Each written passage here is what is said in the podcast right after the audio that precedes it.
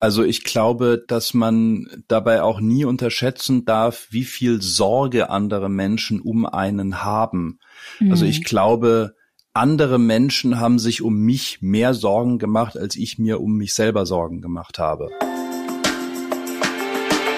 Get Happy. Bewusster leben. Zufriedener sein. Ein Antenne Bayern Podcast mit Kati Kleff. Und ich sage herzlich willkommen, ihr lieben Menschen. Schön, dass ihr auch an diesem Freitag wieder mit dabei seid. Mein Gast in dieser Folge ist Simon Sahner. Simon ist kein Arzt oder Psychologe, er ist auch kein Neurowissenschaftler, sondern er ist Autor, Lektor und er ist wie ich Moderator. Ein junger Mann, dessen Geschichte auf eine Art unglaublich ist, die berührt und dessen Erfahrungen viele, viele Menschen betreffen, vielleicht sogar in der nächsten Stunde einige von euch. Im Sommer 2008 erhält er eine Diagnose, die seine bis dahin recht unbeschwerte Welt tief erschüttern soll. Diese Diagnose lautet Krebs und sie stellt sich als falsch heraus. Neun Jahre später begegnet ihm die Krankheit erneut und diesmal ist sie Wirklichkeit. Welchen Weg er dann zu gehen hat, was der Tumor mit ihm macht, an welche Grenzen er stößt und was er über Krebs lernt und erfährt, darüber hat der Literaturwissenschaftler ein Buch geschrieben. Es trägt den Titel Beim Lösen der Knoten und ich freue mich ganz besonders auf die nächste Stunde mit ihm. Herzlich willkommen, lieber Simon. Hallo, ich freue mich auch. Schön, dass ich hier sein darf. Ja, wenn du deine Geschichte aus der Distanz von einer fremden Person wie mir nochmal hörst, wie ist das für dich? Ähm, es wirkt sowohl nah als auch fern. Also fern aus der Hinsicht, dass ich das Gefühl habe, manchmal ich habe zu der Person, die ich vor dieser Zeit war, relativ wenig Kontakt, also mhm. insbesondere zu der Person vor der ersten Diagnose. Auf der anderen Seite ist das alles noch nicht so wahnsinnig lange her. Also ähm, raus aus der Chemotherapie bin ich seit ähm, etwa fünf Jahren und ähm, ich habe noch regelmäßige Nachuntersuchungen immer wieder. Also das ist trotzdem noch sehr nah und deswegen ist das so ein so ein gewisses Dissonanzgefühl, mhm. weil ich auf der mhm. einen Seite sehr nah dran bin, auf der anderen Seite doch schon ein sehr gutes Stück weg. Mhm. Bevor wir ein bisschen in deine Vergangenheit reisen, mag ich dich natürlich erstmal in der Gegenwart fragen, wie es dir jetzt geht, heute. Im Jahr 2023. Im Jahr 2023 geht's mir sehr gut, muss ich sagen. Also ich würde tatsächlich behaupten, ähm, es ging mir in meinem gesamten Erwachsenenalter noch nie so gut wie im Moment. Mhm. Und das hat ähm, viele Faktoren. Das betrifft nicht nur das Gesundheitliche, ähm, sondern auch das Privatleben, das ähm, den Alltag und so weiter. Also in der Hinsicht muss ich wirklich sagen, ähm, im Vergleich Vergleich zu vor fünf Jahren ähm, geht es mir sehr, sehr, sehr gut. Wunderbar. Dann möge es so bleiben, so lange wie möglich. Danke. Und ja, ich freue mich sehr, wenn wir ein bisschen einsteigen in deine Geschichte. Ich habe es in der Anmoderation schon gesagt, man wirft mit dem Begriff unglaublich immer im Alltag sehr schnell äh, um sich. Aber als ich von deiner Geschichte das erste Mal gehört habe, war es tatsächlich genau mein Gedanke. Ich dachte, das ist ja wirklich unglaublich. Magst du uns zum Einstieg erstmal mitnehmen ins Jahr 2008 und was dir da in der Diagnostik begegnete aufgrund einer Unregelmäßigkeit am Knie. Genau, also das war, wie du gerade sagst, eine Unregelmäßigkeit am Knie. Also ich bin damals ähm, wegen der Musterung für den Wehrdienst, ähm, den es ja damals noch verpflichtend gab, war ich beim Ortho Päden, weil ich schon immer ähm, Beschwerden im Knie hatte und nicht nur in dem einen, sondern in beiden. Mhm. Und der meinte dann damals, da ist irgendwas, lassen Sie das mal kontrollieren. Und dann bin ich zu einem Radiologen gegangen ähm, in einer Praxis, also nicht in einer Universitätsklinik oder so, sondern in einer Praxis und der hat eine Kernspintomographie gemacht, ein MRT und ähm, hat danach, und das ähm, ist für mich eigentlich bis heute so der unglaublichste Fakt an der ganzen Geschichte, hat er meine Mutter ins Sprechzimmer geholt, obwohl ich volljährig war, also das hätte er gar nicht machen dürfen, und hat ihr erklärt, ihr Sohn habe Krebs und ähm, sie müsse sich auf alles einstellen und hat sie dann verabschiedet und ähm, es dann ihr überlassen, mir das zu berichten. Ähm, und völlig unabhängig davon, dass die Diagnose in der Form falsch war, ist das eigentlich, es ist also, das ist bis heute das, was mich am meisten wütend macht aus dieser ganzen mhm. Zeit, weil es so unverantwortlich ist, sowohl mir gegenüber als auch meiner Mutter gegenüber, dass ich das heute noch nicht so ganz ähm, verdauen kann.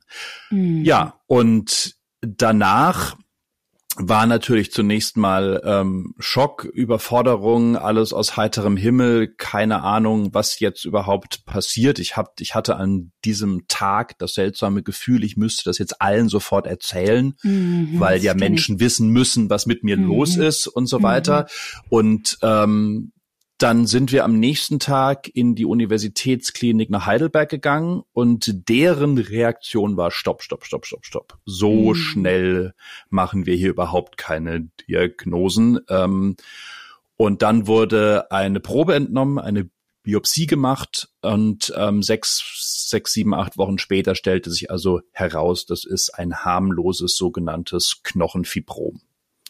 Und sechs bis acht Wochen musstest ja. du warten darauf.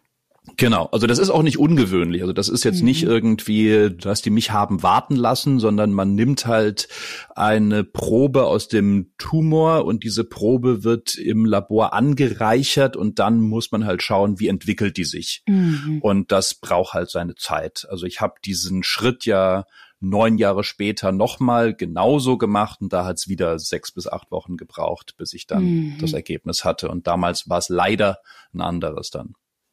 Kann man diese Zeit, diese Zeit des Wartens, die ich mir psychologisch wirklich unendlich belastend vorstelle, kann man die überhaupt in Worte fassen, auch so viele Jahre danach noch? Ich meine, ich habe es ja versucht in dem Buch mhm. ähm, und ähm, ich würde sagen, es ist, also für mich war es wie so eine Art ähm, Durchlaufen einer Angst Kurve immer wieder. Mhm. So, wenn man sich so eine Kurve in so einem Graphen vorstellt, die so hoch und runter geht, wie bei, mhm. ähm, wie bei Tonspuren oder so.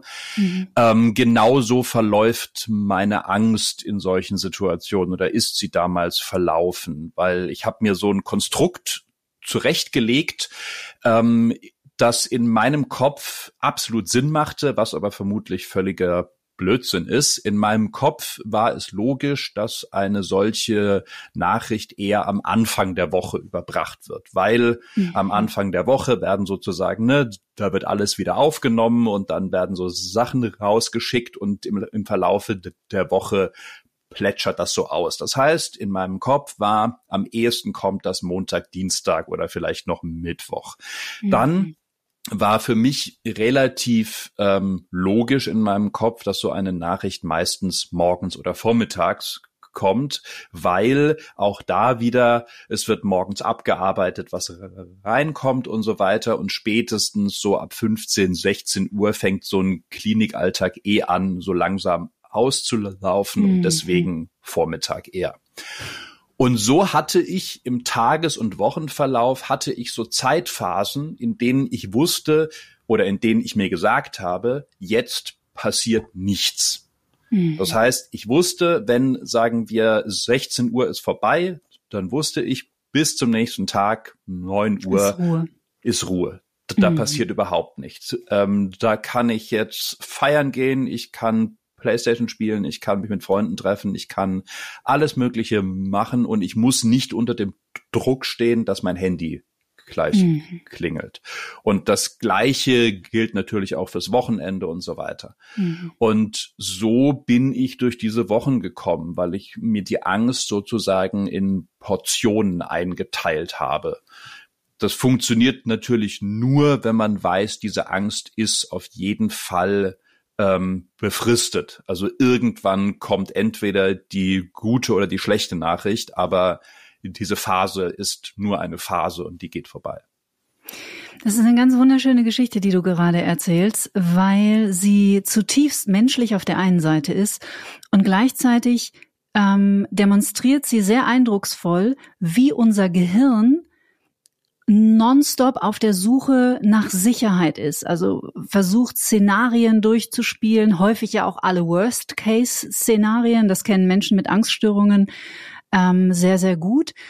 Aber in deinem Fall war es ja eher hilfreich, hat es dir ja mhm. tatsächlich eine Art von Struktur und Sicherheit gegeben. Deswegen finde ich, ist das eine schöne Geschichte. Ja, ich glaube, dieses nach Sicherheit suchen und ähm, Sicherheit ähm, sich irgendwie schaffen, ich glaube, das hat in meiner Erfahrung sehr, sehr viel mit dem Umgang mit Krankheiten zu tun, weil ich auch die Erfahrung gemacht habe, dass diese Angst vor Krebs oder Angst vor Krankheit ähm, auch eine Angst davor ist, dass etwas Sicheres zerstört wird. Also mhm. dass ähm, der Körper, der irgendwie so das einzig sichere ist, was wir haben, was uns irgendwie am Leben hält, dass der angegriffen wird und gleichzeitig aber auch so eine Alltagssicherheit. Also für mich war die größte Angst neben einer diffusen Angst vor was immer da kommen mag in Hinsicht auf ähm, tödliche Krankheit oder auch ähm, sehr, sehr schwere Krankheit. Eigentlich die größte Angst war ein Zerstören von Sicherheit und dem gewohnten Ablauf. Also mhm. so die Sicherheit zu wissen, was ist in vier Wochen. Das ist etwas, was, glaube ich, auch von Mensch zu Mensch sehr unterschiedlich ist, aber mhm. mir ist das zumindest in gewissen Grenzen sehr, sehr wichtig. Und mhm. ähm, die Angst, diese Sicherheit zu verlieren, die ist sehr, sehr groß gewesen in dem ganzen Kontext. Mhm. Also nicht mehr vorausplanen zu können und nicht zu wissen, wie ist mein Leben eigentlich im nächsten Jahr so und gibt es dann überhaupt noch ein Leben? Genau. Ja, okay. Also ich versuche mich da reinzufühlen. Du bist ein junger Mensch. Du bist Anfang 20, glaube ich, ne? Oder nicht mal 20? Wann? Nee, also nicht jetzt aktuell, sondern damals, 2008. Ähm, 2008 war ich ähm, ähm, 18, 19. Genau, kurz vor 20. Ja. Wartest also diese Zeit, bis das Ergebnis der Biopsie da ist und dann bekommst du aus Heidelberg die Entwarnung, das war alles blinde Alarm, das ist was harmloses, alles gut. Genau. Was passiert in den Stunden danach? Knallt der Champagner oder fällt eine Anspannung ab, dass man erstmal drei Tage durchschläft? Ähm, es fällt eine Anspannung ab, eine enorme. Und mhm. ähm, ich erinnere mich an diesen Sommer, also das war im Juni, Juli und dann diese Nachricht kam dann etwa so, ja, Ende Juli, Anfang August kam diese Nachricht dann. Und ähm, dieser Sommer war extrem entspannt. Und mhm. das ähm, war so etwas, woran ich mich gleichzeitig erinnere und kaum erinnere. Und zwar ähm, habe ich in diesem Sommer ähm, Sachen erlebt, wie man sie halt so mit 18, 19 erlebt. Und es war auch ein sehr schöner Sommer und ich habe da viele spannende Leute kennengelernt. Und gleichzeitig verbinde ich diese Erlebnisse nicht mit ähm, dieser Fehldiagnose, obwohl die nur wenige Wochen auseinander lagen. Und das Spannend. ist etwas, was ich sehr interessant finde, mhm. weil ich das Gefühl habe, das sind zwei unterschiedliche Jahre, das war aber dasselbe Jahr mhm. und, und nur wenige Wochen. Mhm. Und ähm, das muss ich irgendwie in meinem Kopf so abgespalten haben. So das eine, das war der schöne Teil des Sommers und das mhm. andere, das war der beschissene Teil. Es ist ja auch eine Schutzfunktion. Ja. Es ist ja, ja, vielleicht tatsächlich eine Art der Dissoziation gewesen. Ja. Und ja auch ein sehr kluger Schritt deines Organismus, ja. um einfach, äh, um einfach zu überschreiben und sich eher auf die schönen Dinge zu fokussieren. Jetzt machen wir einen riesen Zeitsprung. Ähm, neun Jahre später, also wir sind im Jahr 2017. Gleiche Situation, wieder Probleme am Knie. Was war der Grund, warum du überhaupt zur Untersuchung bist? Der Grund waren meine Eltern, ganz mhm. einfach. Also ähm, ich habe über diese gesamten neun Jahre, ich habe immer gespürt, dass da irgendwas ist. Und mhm. da war ja auch was. Also das ist ja überhaupt nicht die Frage. Ich habe mich nur auf diese Aussage der Ärzte damals verlassen. Ähm, die war normalerweise passiert da nichts. Der Fehler, den ich gemacht habe, war, ich habe mich darauf verlassen, auf dieses no normalerweise. Was mir mhm. nämlich auch gesagt wurde, ist, lassen Sie das immer wieder kontrollieren, weil der Körper macht Sachen, das hat man nicht in der Hand. Mhm. Und in 95 Prozent aller Fälle passiert da nichts. Und in fünf Prozent aller Fälle passiert da was. Lassen Sie das kontrollieren. Und genau das habe ich nicht gemacht. Mhm. Und zwar aus dieser Sicherheit raus, okay, ähm, es geht mir gut, ich bin fit und ich werde schon nicht zu diesen, was weiß ich, eins, zwei, drei, vier, fünf ähm, Prozent gehören. Hm, was ja total nachvollziehbar ist, ne? Ich meine, du bist ein junger Mensch, du feierst das Leben ja. und nimmst am Leben teil. Total so. nachvollziehbar. Und dann irgendwann so Anfang 2017 meinten meine Eltern, willst du nicht doch noch mal einfach hingehen, lass das noch mal anschauen und wahrscheinlich ist ja nix, ne? Hm. Genau. Und dann bin ich dahin und dann hieß es, oh, das ist aber größer geworden. Ähm, und dann hieß es immer noch, ähm, das heißt nicht, dass das bösartig ist. Das kann auch ein gutartiger Tumor sein. Das haben sie auch mhm. für wahrscheinlicher gehalten. Ähm, und dann fing aber wieder so diese Diagnosephase an. Und das ist, glaube ich, ähm, so wie ich das jetzt inzwischen mitbekommen habe, auch gar nicht so selten.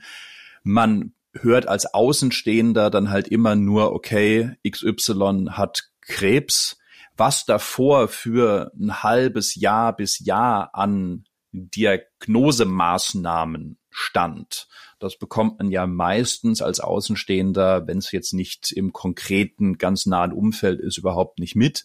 Mhm. Ähm, aber bei mir hat es dann ungefähr ein halbes Jahr gebraucht, bis tatsächlich klar war, was genau da jetzt im Knie eigentlich gerade los ist. Mhm. Und dann kam ein harter Aufprall.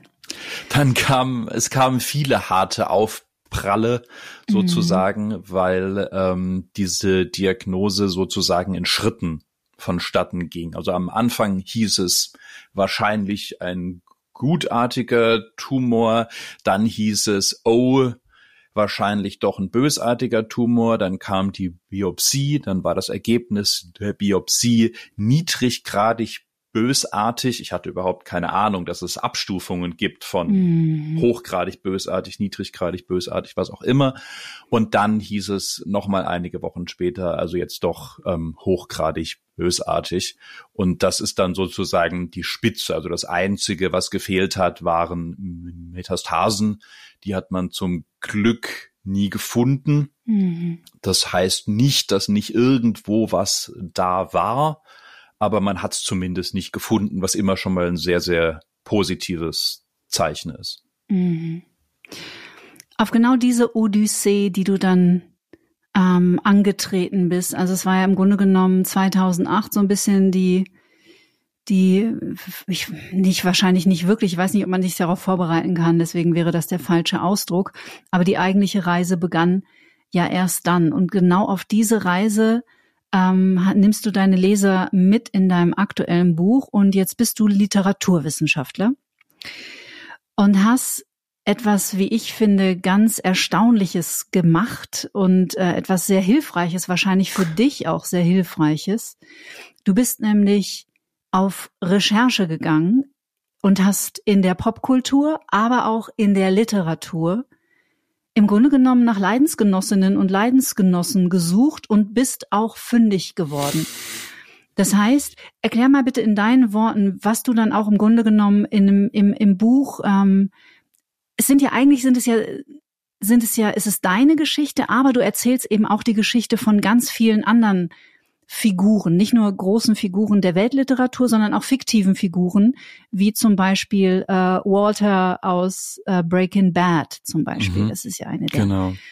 ähm, der bekanntesten Geschichten. Und ich habe mich gefragt, wie viel Therapiearbeit steckte da mit drin. Also zu suchen und zu finden und sich auch wiederzufinden in Menschen, die etwas Ähnliches erlebt haben oder erleben. Ähm Therapiearbeit ja, allerdings sozusagen im zweiten Schritt, weil meine mhm. Idee war eigentlich nicht, ich muss das irgendwie verarbeiten, ich mache mich jetzt mal auf die Suche und suche mir irgendwie ähm, andere Menschen, die das auch durchlebt haben, seien sie fiktiv oder nicht. Ähm, sondern meine Idee war eigentlich zunächst mal, ich möchte schreiben, worüber kann ich schreiben, womit kenne ich mich aus und ich kenne mich nun mal leider mit der Krankheit Krebs sehr gut aus inzwischen. Und dann habe ich gesagt, okay, dann schreibe ich darüber. Und ich wusste aber, ich will das irgendwie unterfüttern mit Be Bezügen in all die Bereiche, die du gerade genannt hast. Mhm. Ähm, weil ich nicht ein Buch schreiben wollte, das ist meine Geschichte und so habe ich das erlebt, sondern ich wollte irgendwie gucken, wie wird über dieses Thema eigentlich gesprochen, wie erzählen andere darüber, wie wird davon erzählt und was hat das alles auch mit mir selber zu tun. Mhm. Und dabei habe ich zum einen gemerkt, jede Krebserzählung ist gleich und jedes Krebserzählen ist anders. Und das ist so etwas, was, ähm, also es gibt so bestimmte Sachen, bestimmte Punkte, die erleben alle irgendwie und die werden auch immer wieder erzählt. Und dann gibt es so verschiedene Punkte, die sind völlig individuell. Mhm. Die kann, die kann dir niemand erzählen und du wirst nirgendwo eine Erzählung finden, wo du sagst, ja, genau so habe ich das erlebt. Mhm. Und das finde ich schon mal sehr, sehr spannend, weil es dadurch so ein kollektives und ein komplett individuelles Erleben mhm. gibt. Und das habe ich durch all diese Texte, Filme, Serien, was auch immer, habe ich das ähm, so durcherlebt. Mhm. Und Therapie ist es insofern vielleicht, dass man zum einen feststellt, das ist jetzt nicht irgendwie die große außergewöhnliche Katastrophe, sondern es ist etwas, was sehr, sehr, sehr, sehr vielen Menschen passiert. Mhm. Und sehr, sehr viele Menschen kommen da am Ende doch gut durch. Mhm. Ja, mittlerweile, ne? Gott sei Dank muss man Exakt. sagen. Ja. Ähm, inzwischen. Ähm, und viele leider auch nicht. Das mhm. muss man auch immer wieder sagen. Und man findet auch mehr Bücher von Menschen, die nicht gut durchgekommen sind, als man Bücher von Menschen findet, die gut durchgekommen sind. Das ist vielleicht so auch eine Art Repräsentationsproblem. Das habe ich auch gemerkt bei dieser ganzen Recherche. Ein geheilter Krebspatient ist eine schlechte Erzählfigur. Mhm. Weil am Ende ist zwar dann sozusagen das Happy End, aber dadurch ist die Fallhöhe natürlich weg. Also in mhm. dem Moment, wo der Patient geheilt ist, ist super cool, alle liegen sich in den Armen. Das ist schön und dann hat man das Happy End, aber das lässt sich schlecht erzählen. So, dann, mhm. so. Was auch damit zu tun hat, dass eine Krebserkrankung in sehr, sehr, sehr vielen Fällen und die längste Zeit extrem langweilig ist. Also eine mhm. Krebserkrankung ist eigentlich sehr schlecht zu erzählen. Denn was erzählst du, wenn du im Bett liegst und dir ist schlecht? Und du wartest drauf, dass die Zeit vergeht, ähm, weil du wirst behandelt, aber die Behandlung besteht eigentlich daraus, dass du selber wartest. Mhm. Ähm, und das kann man nicht gut erzählen. Und deswegen braucht man so Rahmenerzählungen, wie zum Beispiel, du hast vorhin ähm, erwähnt, Walter bei Breaking Bad, ich hatte jetzt nicht die Möglichkeit, ein Drogenimperium aufzubauen. Das ähm, hätte ich auch nicht gewollt oder gekonnt. Aber man braucht dann eben so eine Erzählung, um das außenrum zu bauen. Mhm. Und die Krebserkrankung ist dann in, in dem Fall der Auslöser für die eigentliche Geschichte mhm. und nicht die eigentliche Geschichte selber. Da waren jetzt ein paar ganz spannende Dinge drin. Da würde ich kurz mal gerne einhaken. Also zum gerne. einen kann ich mir vorstellen, dass natürlich für dich auch als Betroffener ähm, die Krebserkrankung alles andere als langweilig war. Ähm, für Menschen, die drinstecken, gab es langweilige Phasen auch? Ja, sehr, sehr viele langweilige Phasen. Weil in dem Moment, wo, also der Idealfall einer Krebserkrankung, wenn man sie denn schon haben muss, sozusagen, ist ja, man macht diese Behandlung durch, man kommt da ganz gut durch und am Ende drückt einem die Ärztin die Hand und sagt, machen Sie es gut, haben Sie ein schönes Leben. Wir sehen uns alle paar Monate ähm, zur Nachuntersuchung. Mhm. Das ist ja sozusagen, das ist der Idealfall. Und wenn das so läuft, dann ist eine Krebserkrankung extrem langweilig, weil ähm, in diesen Fahr oder in dieser Zeit während der Chemotherapie hat man oder hatte ich extrem viel Zeit und man kann relativ wenig machen in dieser Zeit, weil du bist müde, es geht dir schlecht ähm, du bist ähm, irgendwie fertig. Man sagt dir auch jetzt ähm, bleib zu Hause, geh nicht so viel unter Leute, weil das Immunsystem ist mhm. am Boden und so weiter. Und dann sitzt man daheim und wartet, dass die Zeit rumgeht sozusagen. Mhm. Natürlich gibt es irgendwie Situationen, die aufregend sind. Also ich bin auch mal irgendwann ähm, an einem eiskalten Winterabend um halb neun in die Notaufnahme gefahren, weil meine Blutwerte am Boden waren und mhm. ähm, war dann vier Stunden in der Notaufnahme und bin um halb eins mit dem Taxi wieder nach Hause gefahren und habe sozusagen den Abend durchgeheult. Also das hatte ich auch. Mhm. Ähm, aber das ist nicht, also in meinem Fall war das nicht der Normalzustand, sondern mhm. das war dann die Ausnahme, ähm, die ich zum Glück größtenteils vermeiden konnte. Mhm. Das ähm, gerade gesagt in einem, oder nicht in einem Nebensatz, sondern als du darüber gesprochen hast, und das ist ja auch wirklich äh, sehr, sehr interessant und zeigt ja auch, also das ist auch was, worüber wir in diesem Podcast sehr viel sprechen, dass wir Menschen einfach so für uns total individuell sind. Es gibt kein One Size Fits All. Jeder Mensch ist auf seine eigene Art so irrsinnig komplex. Also sprich auch jede Krebserkrankung, auch jede Heilungsgeschichte ist zu 100 Prozent individuell. Und dennoch gibt es Punkte, die parallel laufen oder wo sich Menschen gleich sind. Welche waren das? Was hast du da rausgefunden oder wo hast du dich drin wiedergefunden? Wiedergefunden habe ich mich in dieser Spannung aus Angst, Langeweile und Überforderung. Und das mhm. beschreiben ganz viele Menschen, die sich mit Krebs auseinandersetzen, die sagen, ähm, ich habe mich gelangweilt, ich war überfordert und ich hatte Angst. Und das sind eigentlich Emotionen, die man nicht zusammen kennt oder die man sehr wenig zusammen denkt. Und das ist etwas, was mir immer wieder untergekommen ist. Und Menschen gehen damit dann auch wieder unterschiedlich um. Das ist mhm. dann auch wieder etwas. Also es gibt ja Menschen, die fangen schon während ihrer Krebserkrankung an zu schreiben oder drehen Filme über ihre Krebserkrankungen oder was weiß ich nicht was. Habe ich alles nicht gemacht. Ich wollte in dieser Zeit eigentlich überhaupt nichts machen, weil ich irgendwie wollte, dass diese Zeit möglichst schnell vorbeigeht. Mhm. Ähm, aber ich glaube, emotional ähneln sich Krebserkrankungen sehr, sehr stark. Und ähm, eine Sache, die ich auch erlebt habe, ist, ähm, Menschen gehen mit dieser Überforderung in ihrer individuellen Art und Weise sehr ähnlich um. Also ich war zum Beispiel im Krankenhaus extrem genervt von meinen Zimmernachbarn, mhm. zum Teil. Mhm. Obwohl die mir überhaupt nichts getan hatten, obwohl das die liebsten Menschen waren, die genau die gleichen Sorgen oder andere oder schlimmere Sorgen hatten als ich in dem Moment. Mhm. Und die genauso da einfach nur durch wollten. Aber ich wollte diese Menschen in dem Moment nicht neben mir haben. Und ich habe gleichzeitig genau das von anderen Krebspatienten auch gehört. Was glaubst du, woran das liegt? Oder was also, ist die Ablehnung dahinter? Was ist der Trigger? Also in meinem Fall kann ich es dir ziemlich genau sagen. Und zwar, es ist, ich möchte mich jetzt nicht mit den Problemen und Sorgen von anderen Menschen in, in, in der gleichen Situation auseinandersetzen, weil ich mich selber mit dieser Situation erstmal auseinandersetzen muss. Mhm.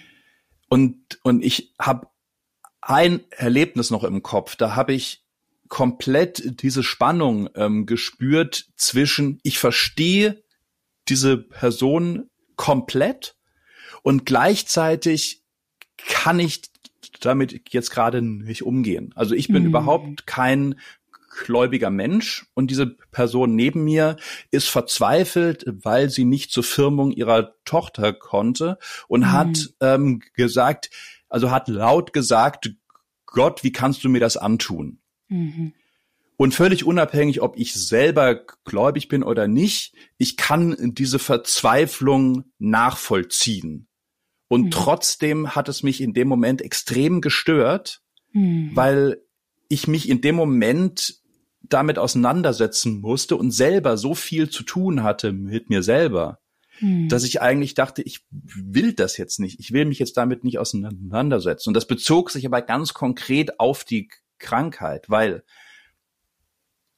das andere war, dass ich mich mit den Sorgen und Problemen von Menschen um mich rum, sofern sie nicht auf Krebs bezogen waren, in mhm. der Zeit sehr gerne auseinandergesetzt habe. Also ich wollte, dass Menschen zu mir kommen und sagen, hey, meine Beziehung zerbricht gerade, ähm, was sagst du dazu? Mhm. Ganz einfach, weil ich dann das Gefühl hatte, hey, das normale Leben Mensch, ja. ähm, spielt sich noch irgendwo ab und Menschen haben Alltagsprobleme. Mhm. Und ich kann irgendwas dazu beitragen, das zu vereinfachen oder was auch immer. Und mhm. das ist so etwas, was so diese Spannung aus dem Individuellen und sich dem damit auseinandersetzen und sich nur mit sich selber beschäftigen wollen, so dieses ganze Soziale, das habe ich in diesen Texten und Filmen und Büchern sehr oft gefunden und konnte das sehr gut nachvollziehen. Da hast du jetzt eine schöne Brücke gebaut, denn diese Diagnose neigt ja auch dazu, einen Menschen zu stigmatisieren für einen sehr, sehr langen Zeitraum. Ähm, ihm nämlich ein Etikett zu verpassen, du hast Krebs. Gleichzeitig hast du aber auch noch und bist du vor allem noch viel anderes. Deswegen kann ich das sehr gut nachfühlen, wenn du sagst, du hast gedürstet nach dem Daily Shit, sage ich jetzt ja. mal. gib mir, gib mir Beziehungsscheiß, gib mir, ja. äh, gib mir Dinge, die mit dem in Anführungsstrichen normalen Leben, was auch immer das ist, aber die mit dem normalen Leben zu tun haben. Hättest du dir oder anders gefragt, äh, andere Einstiegsfrage, wie sind dir denn Freunde, Familie etc. in den ersten Wochen und Monaten begegnet? Auf welche Emotionen bist du auf der anderen Seite äh, getroffen? Ähm, eigentlich auf jede erdenkliche Emotion. Also ich hatte Menschen, von denen hatte ich das Gefühl, sie wollen mir jetzt heulend um den Hals fallen. Ähm, es gab Menschen, da habe ich gemerkt, die sind verunsichert, ähm, die mhm. wissen nicht genau, wie sie mit mir umgehen sollen. Es gab Menschen, die sind instinktiv komplett richtig in meiner Wahrnehmung mit der Situation umgegangen. Und wie war es, das? Also in deiner Wahrnehmung richtig damit umzugehen? Das ist sehr schwer zu sagen oder es ist sehr schwer auszuformulieren. Ich glaube, es ist letzten Endes eine Mischung aus, ich erkenne die Situation als außergewöhnlich an, mhm. aber ich versuche, diese außergewöhnliche Situation in unsere Be Beziehung zueinander einzubauen. Und zwar in einer Art und Weise, die die Beziehung, die wir zueinander haben, nicht verändert, sondern sie an die konkrete Situation anpasst. Mhm. Und ich glaube, mhm. das ist etwas, was sehr, sehr entscheidend ist. Also ich hatte zum Beispiel diesen einen ähm, Freund, ich bin immer noch ähm, sehr eng mit ihm befreundet. Ich weiß nicht genau, was der gemacht hat, aber der hat von von Minute eins an hat er den richtigen Umgang damit gefunden. Mhm. Und zwar einfach in der Situation, dass er völlig normal war, aber trotzdem gezeigt hat, ich merke, dass etwas anders ist mit dir. Mhm. Und ähm, anstatt dass wir uns eben in der Kneipe getroffen haben, ähm, hat er für mich eingekauft, kam zu mir nach Hause und wir haben Playstation gespielt oder einen Film geschaut. Mhm. Und ähm, dann ist er wieder nach Hause gegangen.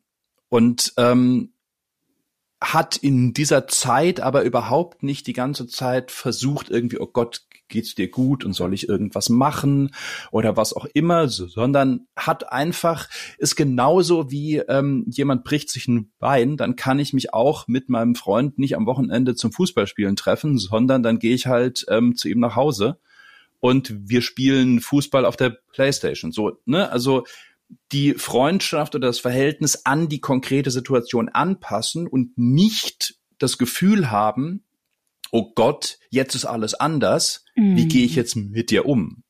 Mhm. Und das haben manche Leute von Anfang an instinktiv gemacht, andere haben es nicht instinktiv gemacht, haben es gelernt, andere wiederum hatten große Schwierigkeiten, damit hatte ich den Eindruck. Ähm, und das Spannende ist aber, dass das für mich im Nachhinein nichts über diese Freundschaften ausgesagt hat. Ah, super. Also du konntest es auch wertungsfrei einfach annehmen, beobachten und stehen lassen. Auf jeden Fall im Nachhinein. In Ja. der konkreten Situation Mhm. war es natürlich schon irgendwie so, hey, Klar. wir sind seit Jahren befreundet, warum kannst du jetzt nicht gut mit dieser Situation umgehen? So, hey, das ist deine Mhm. Aufgabe jetzt als mein Freund oder Mhm. meine Freundin. Im Nachhinein, wenn ich dann auch gemerkt habe, diese Beziehungen funktionieren auch danach noch, diese Freundschaften, dann konnte ich irgendwie sagen, okay, es gibt halt Menschen, die sind in dieser Situation besser und andere sind in der anderen Situation besser. Mhm. Ähm, und ich glaube, ich habe das im Buch so beschrieben, ich renne auch nicht mit Liebeskummer zu jeder befreundeten Person, sondern ich habe bestimmte Menschen, von denen ich wüsste, die gehen damit gut um. Mhm. Und genauso muss ich nicht mit meinen Sorgen während einer Chemotherapie oder wegen, äh, während einer Krebserkrankung zu jeder befreundeten Person laufen Mhm. können. Mhm. Aber irgendwie steht da so diese Anforderung im Raum. So, wenn du richtig gu- gu- gut befreundet bist, dann muss das jetzt funktionieren. Mhm. Ich habe deswegen so nachgebohrt, weil ich immer wieder feststelle, dass viele Menschen den Unterschied nicht fassen können zwischen Mitgefühl und Mitleid. Also mit jemandem zu leiden oder einfach mit ihm zu fühlen, was für mich bedeutet, das wäre meine Frage an dich, den Raum zu halten. Mhm. Also das, was du von deinem Freund, der für dich eingekau einkaufen gegangen ist und für dich gekocht hat, ähm, schilderst, klingt es für mich wie, der konnte einfach den Raum halten. Der hat die Situation so akzeptiert, wie sie ist. Mhm. Er hat eure Freundschaft darauf angepasst. Das heißt, er hat sich deinen Möglichkeiten angepasst, weil er einfach Zeit mit dir verbringen wollte. Aber es war nicht das, und ihr habt ganz stinknormale Sachen gemacht, wie Playstation zu spielen, so. Also sprich, er konnte das auch gut halten, dass es jetzt Mhm. gerade ist, wie es ist. Und ich finde das immer ganz interessant, psychologisch, wie vielen Menschen das schwer fällt, weil es vielleicht etwas in ihnen berührt, was sie nicht spüren wollen. Mhm. Also dass praktisch diese Angst vor Krebs, die du ihnen in dem Moment spiegelst, alles unbewusst, ne? Niemand macht Ja, das in ja. vollem Bewusstsein, sondern klar, es sind unbewusste Prozesse. Diese Krebserkrankung, die du den Menschen in dem Moment spiegelst, in ihnen wiederum eine Angst aktiviert. Und ich glaube, da kommt auch viel Überforderung dann her. Eine Angst aktiviert auf jeden Fall und auch, glaube ich, eine Angst davor aktiviert, wie geht das jetzt weiter? Mhm. Also ich glaube, dass, ähm, dass man dabei auch nie unterschätzen darf, wie viel Sorge andere Menschen um einen haben. Also Mhm. ich glaube, andere Menschen haben sich um mich mehr Sorgen gemacht, als ich mir um mich selber Sorgen gemacht habe. Mhm. Ob das jetzt meine Familie war, konkret meine Eltern oder mein Bruder oder sonst irgendjemand. Ich glaube, Menschen von außen machen sich noch mehr Sorgen als man selbst, weil niemand kennt die Situation im Idealfall so gut wie man selber. Also ich spüre mich ja. Ich weiß ja, wie es mir geht. Ich weiß, wie fühlt sich mein Körper gerade an.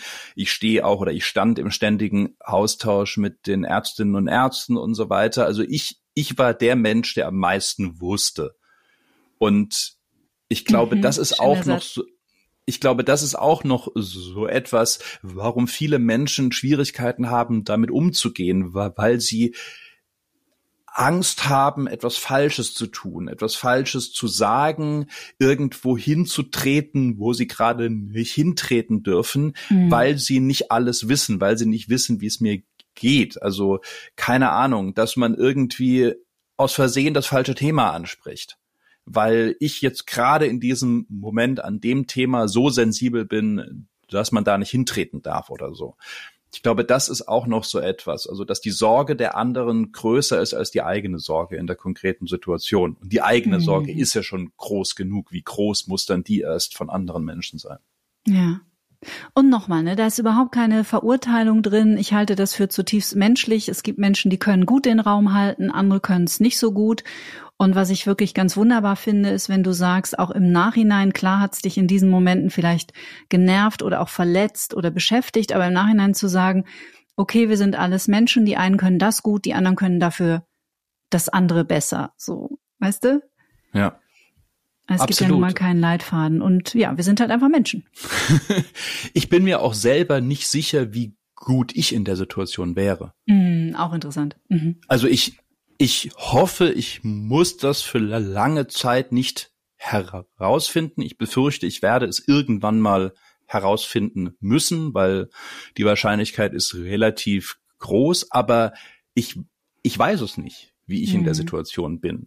Ich mhm. habe bestimmt Sachen, die ich einbringen kann aus meiner eigenen Erfahrung, aber ich lege dafür keine Hand ins Feuer. Mhm.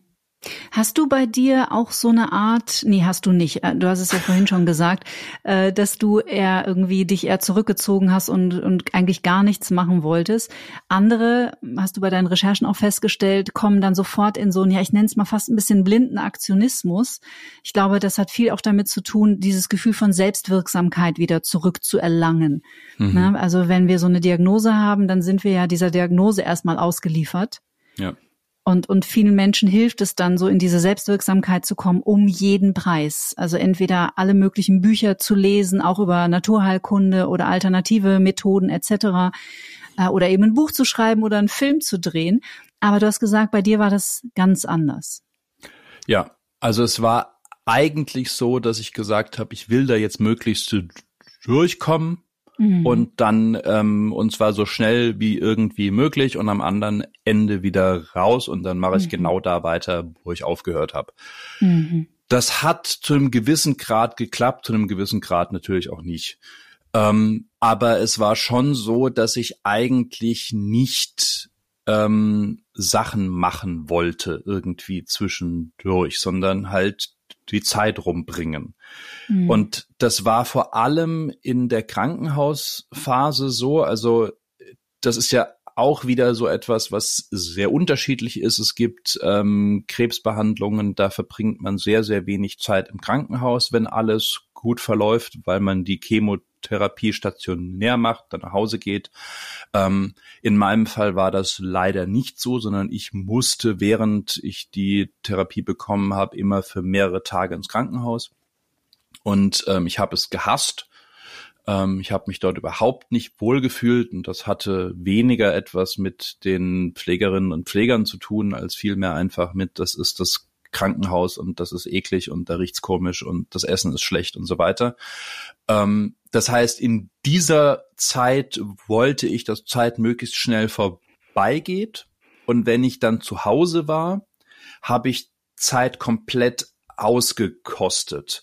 Und Zeit auskosten hieß aber auch hier jetzt nicht ähm, irgendwie in Aktionismus verfallen, weil dazu war ich körperlich auch gar nicht in der Lage, mhm. sondern es hieß einfach Zeit so gut wie möglich für mich zu nutzen. Und das hieß zum Beispiel, und das ist immer noch auch in meiner eigenen Vorstellung absurd, ich bin um sechs Uhr morgens aufgestanden. Obwohl ich das nicht musste. Ich hätte bis um zwölf schlafen können, hätte, hätte niemand interessiert.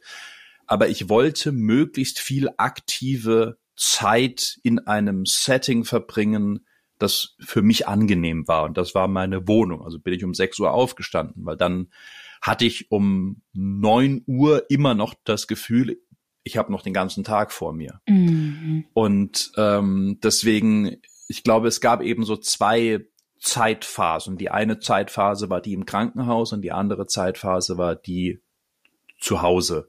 Und ähm, als ich dann die Operation hatte im, ähm, am Bein, dann war ja sowieso eigentlich klar, dass ich zunächst mal mehr oder weniger an ähm, die Wohnung oder ans Krankenhauszimmer ähm, gefesselt war, weil ich dann zumindest in den ersten Wochen mich schlecht bewegen konnte. Also ich klar. konnte mich also bewegen, aber war jetzt nicht so ja. angenehm. Also der Tumor ist entfernt worden. Ja.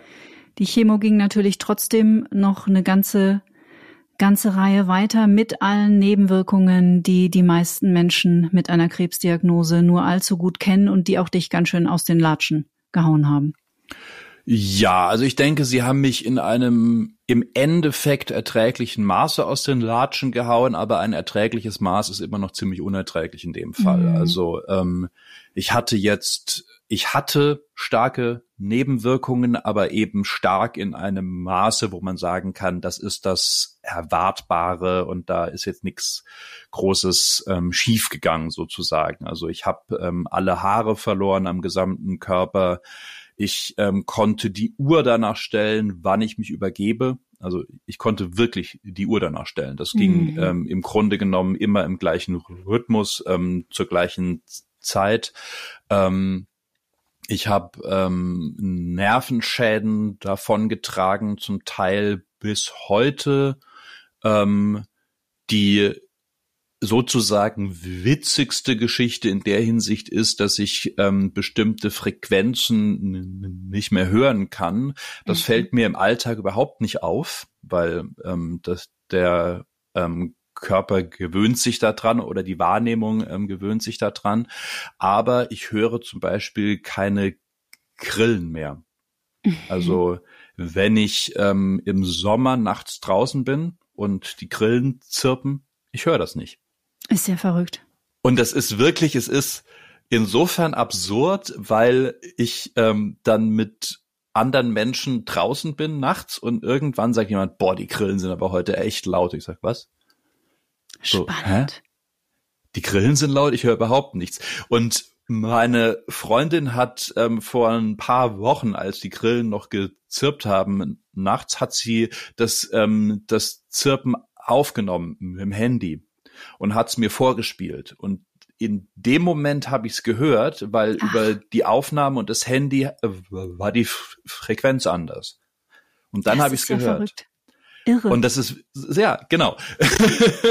und das ist zum Beispiel so eine Nebenwirkung, die, die ist einfach geblieben, die ist da.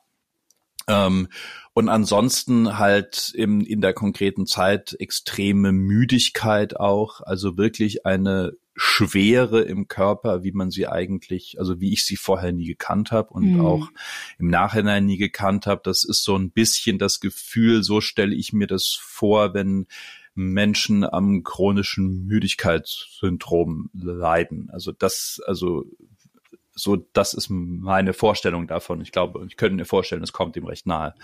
Und ähm, was aber mit die unangenehmste Nebenwirkung war, war ein Ekel vor dem eigenen Körper, weil die Stoffe, die in einen da reingeleitet werden, die sind ja im Hochgraden, also hochgradig toxisch ähm, und die verändern einfach das Körpergefühl, die verändern, wie sich die Haut anfühlt, wie der Körper riecht, ähm, und so weiter. Und das ist sehr, sehr unangenehm. Das hält zum Glück meistens nur ein paar Stunden dann nach der konkreten Gabe an, aber das ist sehr unangenehm. Ja, ich erinnere mich an die Stelle in dem Buch, da schreibst ja. du darüber. Und ich glaube, ich kann mich nicht ganz genau erinnern, zitierst auch, glaube ich, von irgendeinem anderen Menschen oder erzählst deren Geschichte. Ich bin, bin mir nicht ganz sicher, mhm. ob du über dich geschrieben hast. Ähm, diese Vorstellung auch oder diese Warnhinweise, dass ja sogar dann der Urin nach einer ja.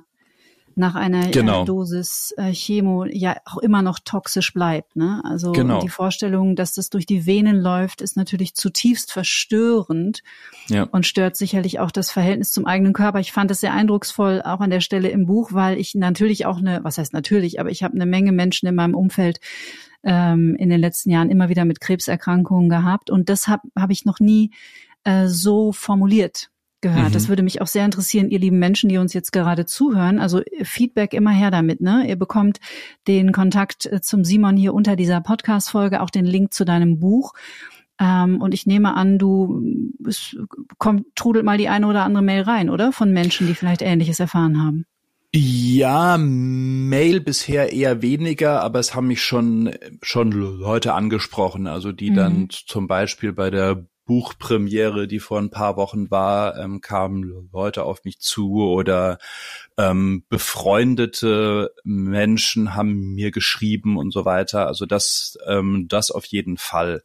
Und ähm, ich glaube, das ist auch so etwas, was ich ich bin mir überhaupt nicht sicher, für wen ich dieses Buch geschrieben habe. Also die Agentur, mhm die ähm, das Marketing für das Buch macht, ähm, die haben mich gefragt, so wer ist denn die ideale Person, die dieses Buch lesen sollte? Mhm. Und mein erster Impuls war eigentlich, okay, das ist für Menschen, die selber in der Situation sind. Und dann habe ich überlegt und kam eigentlich auf den Punkt, nee, eigentlich ist die beste ähm, Leserin, der beste Leser ist jemand, der damit im Umfeld zu tun hat. Mhm. Weil im Idealfall versteht man durch mein Buch bestimmte Sachen besser. Mhm. Und das sind dann im Zweifelsfall Sachen, die man selber gerade nicht erlebt, sondern die man an jemandem anderen erlebt. Was nicht heißt, dass mein Buch nicht auch von Menschen gelesen werden kann und soll, die gerade selber in der Situation sind. Aber ich habe auch immer gesagt, ich hätte in meiner Situation mein Buch nicht gelesen. Mhm. Ganz Spannend. einfach, weil ich mich in dem Moment nicht mit dem, nicht mit den Leidensgeschichten von anderen Menschen auseinandersetzen wollte, die auch an, an Krebs leiden, weil dazu habe ich ein sehr, sehr schönes Zitat ähm, gelesen, das habe ich auch im Buch zitiert. Das Problem an anderen Krebspatienten ist immer, du weißt nie, ist das, was du an den anderen Menschen siehst, ist das, was dir vielleicht auch passieren könnte. Mhm. Das heißt, wenn es diesen anderen PatientInnen ähm, schlechter geht als dir selber, sind sie sozusagen deine lebendige Angstfantasie. Ja. Und wenn es ihnen besser geht, dann, dann denkst du dir, wieso will, ähm, wieso geht es dieser Person jetzt besser? Wir haben doch die gleiche Krankheit. Warum geht's mir jetzt gerade so, so schlecht? Ich bin sicher, auch damit kann man anders umgehen. Man kann das vielleicht auch als Hoffnung sozusagen nehmen. So, dieser Person geht's besser, also kann es auch mir besser gehen. Aber in meiner Wahrnehmung war das immer so, das eine ist die Angstfantasie mhm. und das mhm. andere ist der Neid sozusagen. Mhm. Und deswegen wollte ich mich so wenig wie möglich damit auseinandersetzen in der konkreten Situation. Mhm. Und genau deswegen ist dein Buch ja so berührend, weil du auch so schonungslos bist, mit dir auch und, und mit deiner ganzen Wahrhaftigkeit auch dich da zeigst. Das ist ja auch ganz schön mutig, ne? Das darf man auch nicht unterschätzen. Ähm, und das kann ich auch total gut nachempfinden. Also, dass man da sitzt und entweder, es ist so eine Lose-Lose-Situation, ne? Entweder man hat einen Groll, ähm, dass man da nicht ist, wo der andere ist, oder man bekommt Angst, dass man da landet, wo der ist, der jetzt gerade links von einem sitzt. Ja. Was hättest du dir auch in puncto Gesundheitswesen und ich glaube, ich muss hier nicht betonen, dass es nicht in meinem Interesse ist, äh, Krankenpflegerinnen oder Krankenpfleger hier zu diffamieren, weil äh, die einfach den härtesten Job in dieser Republik machen. Ähm, aber denken wir mal groß, ohne politisch zu werden. Was hättest du dir anders gewünscht äh, in Sachen Gesundheitswesen, wie man dir als Patient begegnet ist? Ich hätte mir mehr Empathie gewünscht mhm. und zwar ganz konkret von Ärztinnen und Ärzten, mhm. weil ähm, die Krankenpfleger und Pflegerinnen, die machen einen Wahnsinnsjob ja. und von denen habe ich auch eigentlich die besten Erfahrungen ähm, gemacht. Gleichzeitig, wenn ich jetzt konkret auf das Gesundheitswesen gehen würde, mehr Personal und dadurch mehr Zeit für die einzelne Person. Weil das mhm. ist, glaube ich, das ist das Hauptproblem, in dem sich alles am Ende niederschlägt. Wenn ein eine Ärztin für einen Patienten genau fünf Minuten hat, weil sie dann zum nächsten muss, dann kann sie nicht so empathisch mit dieser Person umgehen, wie sie umgehen könnte, wenn sie sagen kann, ich nehme mir jetzt eine halbe Stunde Zeit. Ja. Und deswegen, ich mache vielen Ärztinnen und Ärzten auch überhaupt keinen Vorwurf. Klar, es gibt wie in jedem Berufsfeld, es gibt Menschen, die sind super und es gibt Menschen, die sind unsympathisch und, und machen Mist. Aber unabhängig davon gibt es, glaube ich, sehr, sehr viele Menschen, die in diesem Berufsfeld selber gerne viel mehr Zeit und ähm, auch Emotionen irgendwie mhm. mit verpacken würden und es aber nicht können. Und ähm, ich habe Ärztinnen und Ärzte erlebt, die das trotzdem geschafft haben. Und das ist sehr, sehr ähm, erfrischend und emotional in dem Moment und die sind auch hängen geblieben in mhm. meiner Erinnerung. Mhm. Und gleichzeitig habe ich, habe ich Ärzte erlebt, die im Grunde genommen, wo ich vom ersten Moment das Gefühl hatte, ich, die wollen eigentlich nur, dass ich möglichst schnell mit dem, was jetzt zu tun ist, dieses Zimmer verlasse wieder. Mhm. Und mhm. da fühlt man sich natürlich in dem Moment überhaupt nicht aufgehoben. Und ich glaube, das ist so dieses Ding. Es braucht mehr Leute mit mehr Zeit und dann ähm, kommt da auch wesentlich mehr ähm, Menschlichkeit, Entspannung, was auch immer rein. Mhm. Ich kann mir vorstellen, also ich meine, so eine Diagnose und alles, was dann danach kommt, hat per se mal das Potenzial für die Betroffenen traumatisierend zu sein. Und ich glaube, das unterschätzt auch die Schulmedizin vielleicht noch ein bisschen. Dass mhm. es sehr viel mehr ist als nur eine Diagnose, sondern, sondern dass es wirklich auf einer tiefen äh, Seelen- oder Psyche-Ebene etwas mit den Menschen macht. Und wenn du dann natürlich nicht aufgefangen bist oder man knallt dir das so vor den Latz, dann ist das nicht besonders hilfreich. Ne? wenn das, wenn diese Diagnose so überwältigend oder so überflutend ist, dass ein Mensch das nicht verarbeiten kann, weil dann sind wir im Bereich Trauma.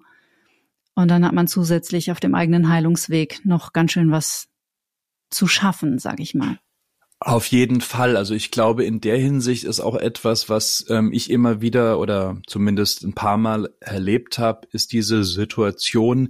Im Grunde genommen müsste bei jeder Krebsbehandlung mit einhergehen sozusagen eine therapeutische, also eine psychotherapeutische oder was auch immer, irgendwas in der Form eine Begleitung. Und zwar nicht als eine Option, wo man selber sozusagen dann, ähm, also ich konnte in dem Moment, wo ich im Krankenhaus aufgenommen worden bin, und ich bin sehr, sehr oft aufgenommen worden, konnte ich auf dem Fragebogen ankreuzen, ich möchte gerne mit jemandem sprechen. Mhm. Ähm, und das hat aber nie jemand bestärkt oder jemand mir erklärt, was das bedeutet, sondern das war einfach auf diesem Bogen und ich konnte da ein Häkchen machen oder halt nicht. Mhm. Und wenn ich da ein Häkchen gemacht habe, kam irgendwann irgendjemand. Und das waren meistens ähm, sehr junge Leute, die quasi noch am Ende ihres Studiums oder am Anfang dann nach dem Studium waren und sozusagen, ich war sozusagen das Testfeld. So, ne, mhm. so ähm, das Testgebiet. Ähm, so hatte ich den Eindruck und da kann man halt ähm, Gewinner ziehen oder nieten. Mhm. Ähm, und ich habe einmal, so blöd es klingt, eine, eine Niete gezogen und einmal einen Gewinner. Mhm. Und ähm, ich glaube, das von Anfang an zu unterstützen, zu untermauern mit einer Begleitung mit Leuten, die Erfahrung haben auf diesem Feld und die auch nicht irgendwie so mal zufällig vorbeikommen, sondern die eigentlich morgens bei der Visite mit dabei sind und fragen, mhm. hey, wie geht's Ihnen denn heute? Und zwar auf einer ganz emotionalen, psychischen Ebene. Ich glaube, das würde dem Ganzen sehr gut tun. ja. ja, das ist die Psychoonkologie. Ja, genau. Und das schreibe ich mir auch gleich auf, weil das ist ein super Thema für eine weitere Folge hier bei Get Happy.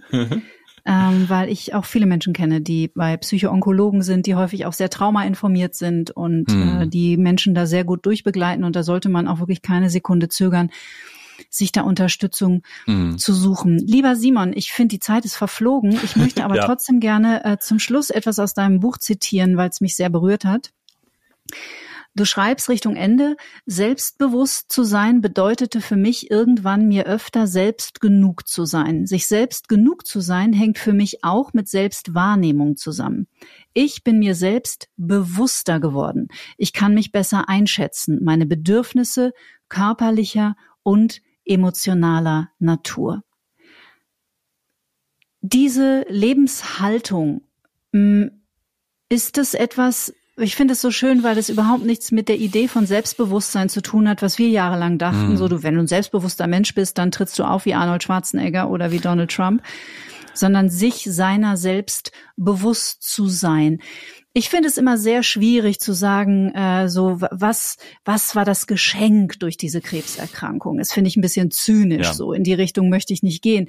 Ja. Dennoch, was hast du gelernt für hm. dich aus dieser aus dieser Erkrankung? Oder was machst du vielleicht auch heute im Umgang mit dir und dem Leben anders oder besser als vorher? Ich glaube eigentlich genau das, was du gerade in diesem Zitat beschrieben hast. Und ich habe ähm, zufälligerweise gestern habe ich ähm, in einem Podcast etwas gehört, ähm, was ich sehr, sehr gut fand. Ähm, und zwar, was bedeutet es, erwachsen zu werden? Es bedeutet nicht mehr die Angst haben, etwas zu verpassen. Mhm.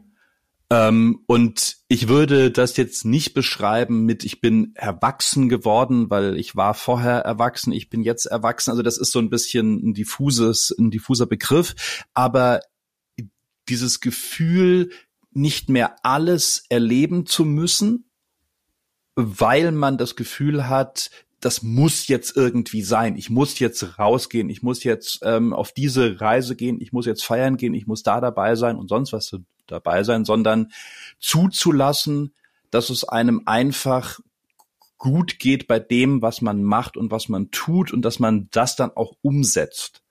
Mhm. Ähm, und ich glaube, das ist etwas, womit ich vorher sehr gekämpft habe, weil ich eigentlich, glaube ich, ein sehr introvertierter Mensch bin, der viel Zeit für sich selber braucht mhm. und ich gleichzeitig das Gefühl hatte, aber ich verpasse Sachen, wenn ich sie nicht mitmache.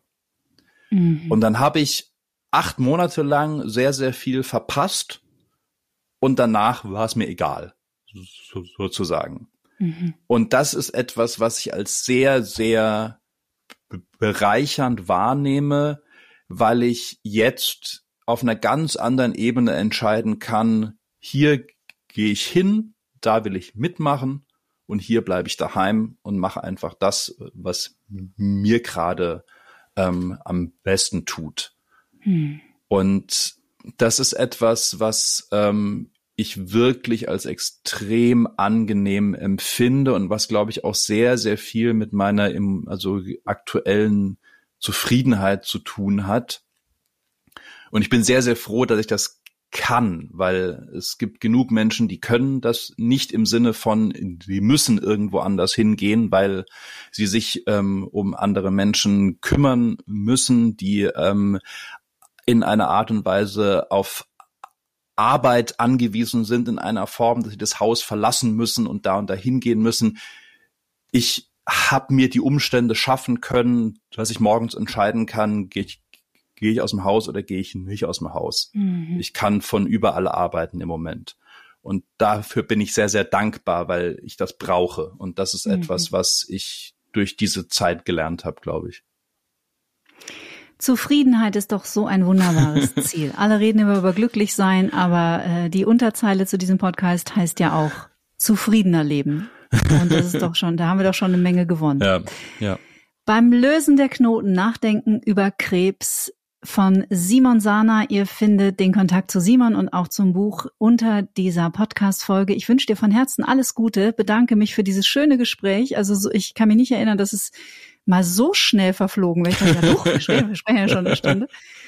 Und äh, ja, bleib schön. gesund, ne? Klar. Ja, danke schön, danke schön. Ich danke dir auch für die Einladung und ähm, ja, ich hätte auch noch weiter sprechen können. Also das ist auch sehr schnell vorbeigegangen. Und Dankeschön zum Schluss an euch, dass ihr diesen Podcast hört und teilt und dass ihr so fleißig auf Instagram schreibt und kommentiert. Und ich freue mich übrigens auch über jeden einzelnen neuen Gastvorschlag. Nur momentan ist es so, die Gästeliste bzw. die Warteliste ist unglaublich lang. Das heißt, die Dinge verzögern sich und wenn ihr mir jemanden vorgeschlagen habt, dann seid euch gewiss, ich lese jede Mail, die mich erreicht. Manchmal gibt's vielleicht nicht sofort eine Antwort, Aber wenn ein Gast in Frage kommt, dann lade ich ihn garantiert ein. Also auch an dieser Stelle nochmal dafür ein herzliches Dankeschön.